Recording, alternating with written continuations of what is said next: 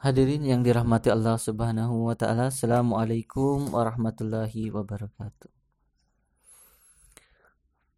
Berkah dari karunia Allah Subhanahu wa taala, kita bisa sama-sama menyimak daras Ramadan kali ini yang akan bertemakan perjuangan seorang ibu. Allah taala berfirman, "Ku anfusakum wa ahlikum naro."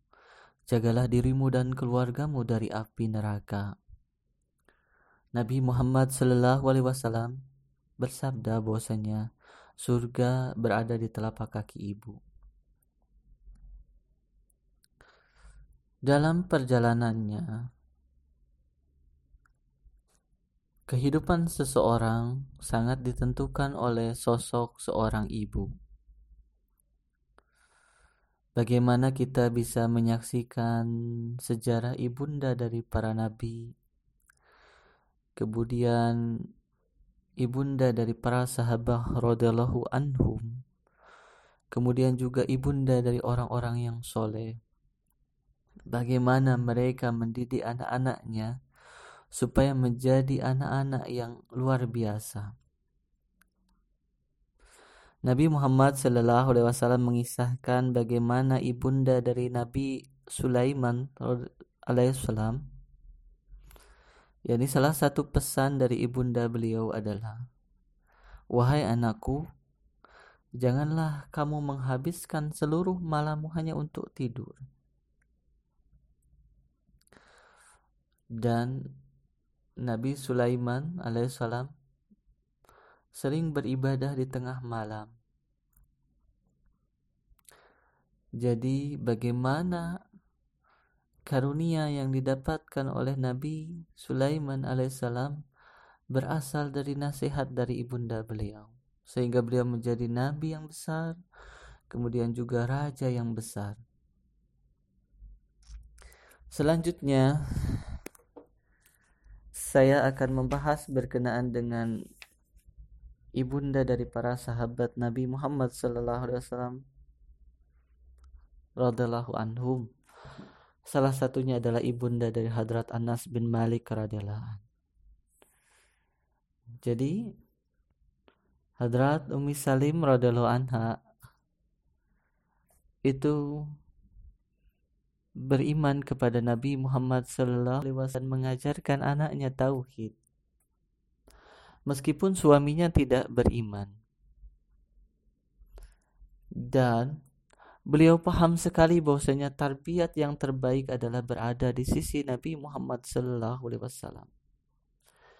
Jadi ketika suaminya meninggal, Hadrat Anas bin Malik radhiallahu an beliau titipkan kepada Nabi Muhammad sallallahu alaihi wasallam untuk mengkhidmati Nabi Muhammad sallallahu alaihi wasallam. Karena beliau paham bahwasanya pendidikan yang terbaik adalah dengan melayani Nabi Muhammad sallallahu alaihi wasallam.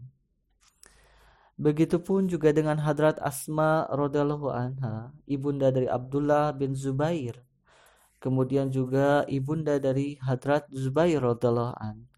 Bagaimana mereka menanamkan kecintaan kepada Nabi Muhammad sallallahu alaihi wasallam dan Islam kepada anak-anaknya sehingga anak-anaknya menjadi anak-anak pengkhidmat Islam sejati dan pecinta Nabi Muhammad sallallahu alaihi wasallam. Kemudian ada satu kisah yang menarik berkenaan dengan seorang ibu yang bijaksana yaitu ketika di masa lalu ada seorang ibu di kota suci Madinah bersuamikan seorang mujahid bernama Faruk yang berangkat ke Khurasan untuk berjihad. Beliau meninggalkan beberapa uang yang terbuat dari emas kepada istrinya. Jadi setelah beberapa saat istrinya melahirkan dan diberilah anak namanya Rabi. Sang suami pergi selama 22 atau 23 tahun lamanya dan ibunda tadi istri tadi mm, menghabiskan seluruh uang yang dititip suaminya untuk pendidikan anaknya. Anaknya beranjak dewasa terus sekolah, menimba ilmu dan sebagainya menggunakan uang yang dititipkan oleh suaminya. Sehingga ketika suaminya pulang dan bertanya tentang hal-hal tertentu, sang istri menyuruh suaminya untuk sholat di Masjid Nabawi.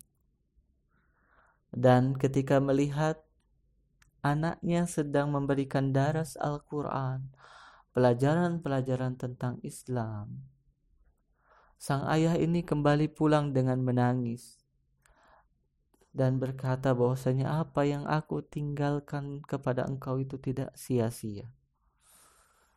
Dan apa yang terlihat dari anak ini, bagaimana perlakuan umat muslimin kepada anaknya lebih mulia daripada perlakuan kepada seorang raja. Dan ini bagaimana mm, perjuangan dari seorang ibu. Kita mengenal sosok dari Sir Muhammad Jafrullah Khan yang sangat luar biasa. Dan kita mengenal bagaimana sosok ibu yang sangat luar biasa dari ibunda Sir Jafrullah Khan.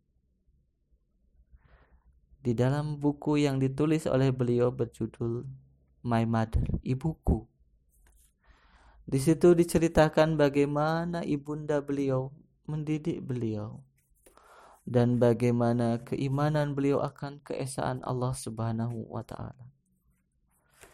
Jadi ketika beliau didatangi oleh seorang pendeta supaya melakukan ritual ini dan itu, beliau tidak melakukannya dan percaya bahwasanya segala sesuatu hanya bergantung kepada Allah Subhanahu wa taala. Beliau adalah seorang penjahit di mana ketika beliau ada kain, beliau selalu menjahitkan pakaian untuk anak-anak. Beliau tidak pernah melihat anak-anak itu sebagai anak muslim kah, anak Hindu kah atau yang lainnya. Jadi bagaimana kedermawanan seorang ibu, bagaimana kebaikan seorang ibu, bagaimana tarbiyah seorang ibu bisa menjadikan pribadi seperti Sir Muhammad Jafrullah Khan. Dari kisah-kisah tadi kita melihat bagaimana ibunda para nabi, ibunda para sahabat rodalahu anhum dan ibunda orang-orang hebat bisa membentuk satu karakter yang sangat luar biasa. Dan saat ini pun juga tetap sama. Perjuangan seorang ibulah yang akan menghasilkan satu pribadi yang luar biasa. Dan sekarang kita semuanya harus terus berjuang seperti itu. Laki-laki berjuang supaya bagaimana dia bisa mengkhidmati ibunya dan membuktikan bahwa tarbiat ibunya kepada dirinya itu berhasil. Dan kaum perempuan juga berusaha supaya memberikan tarbiat yang terbaik kepada anak-anaknya supaya menjadikan sejarah inilah hasil tarbiat daripada dirinya. Dan ketika kita semua bersama-sama untuk meneladani dan memaknai perjuangan seorang ibu, terlebih di bulan Ramadan ini, terlebih di wabah ini, kita bisa menjadikan momen ini sebagai satu titik awal supaya kita menjadi pribadi-pribadi yang berjuang untuk Islam, berjuang untuk agama, dan kita semua dicatat sebagai sejarah orang-orang yang memiliki tarbiat yang terbaik dari ibunya masing-masing. Demikian ceramah kali ini yang bisa saya sampaikan.